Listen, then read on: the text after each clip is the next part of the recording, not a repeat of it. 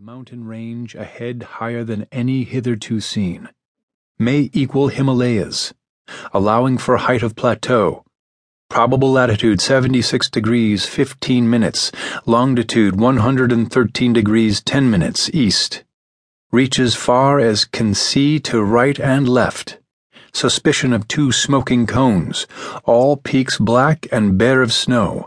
Gale blowing off them impedes navigation.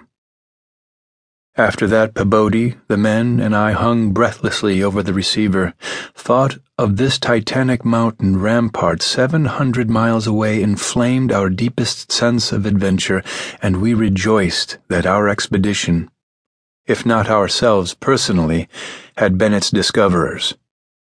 In half an hour, Lake called us again. Moulton's plane forced down on plateau and foothills, but nobody hurt and perhaps can repair. Shall transfer essentials to other three for return or further moves if necessary, but no more heavy plane travel needed just now. Mountains surpass anything in imagination. Am going up scouting in Carroll's plane with all weight out. You can't imagine anything like this. Highest peaks must go over 35,000 feet. Everest out of the running. Atwood to work out height with theodolite while Carroll and I go up. Probably wrong about cones, for formations look stratified. Possibly Precambrian slate with other strata mixed in. Queer skyline effects, regular sections of cubes clinging to highest peaks.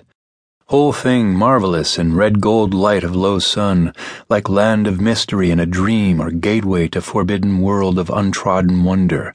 Wish you were here to study.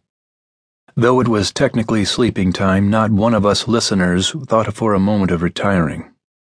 It must have been a good deal the same at McMurdo Sound, where the supply cache and the Arkham were also getting the messages.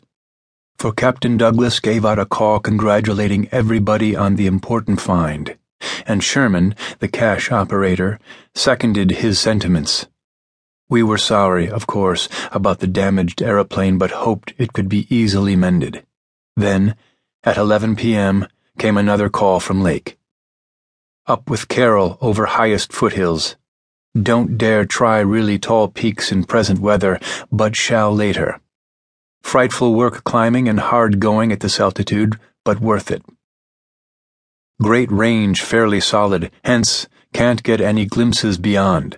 Main summits exceed Himalayas and very queer. Range looks like Precambrian slate with plain signs of many other upheaved strata. Was wrong about volcanism. Goes farther in either direction than we can see. Swept clear of snow above about 21,000 feet. Odd formations on slopes of highest mountains.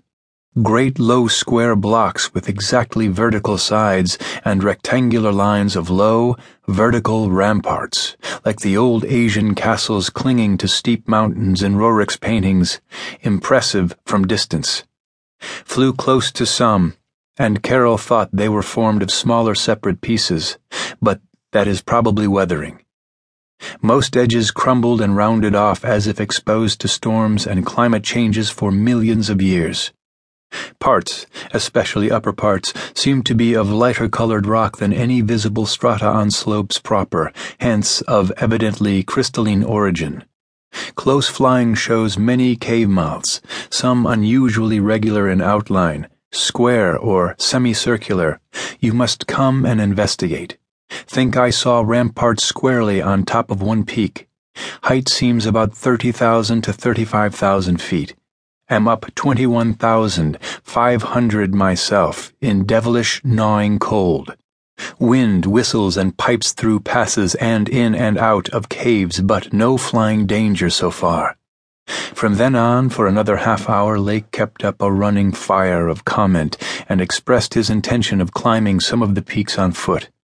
I replied that I would join him as soon as he could send a plane, and that Pabodie and I would work out the best gasoline plan just where and how to concentrate our supply in view of the expedition's altered character.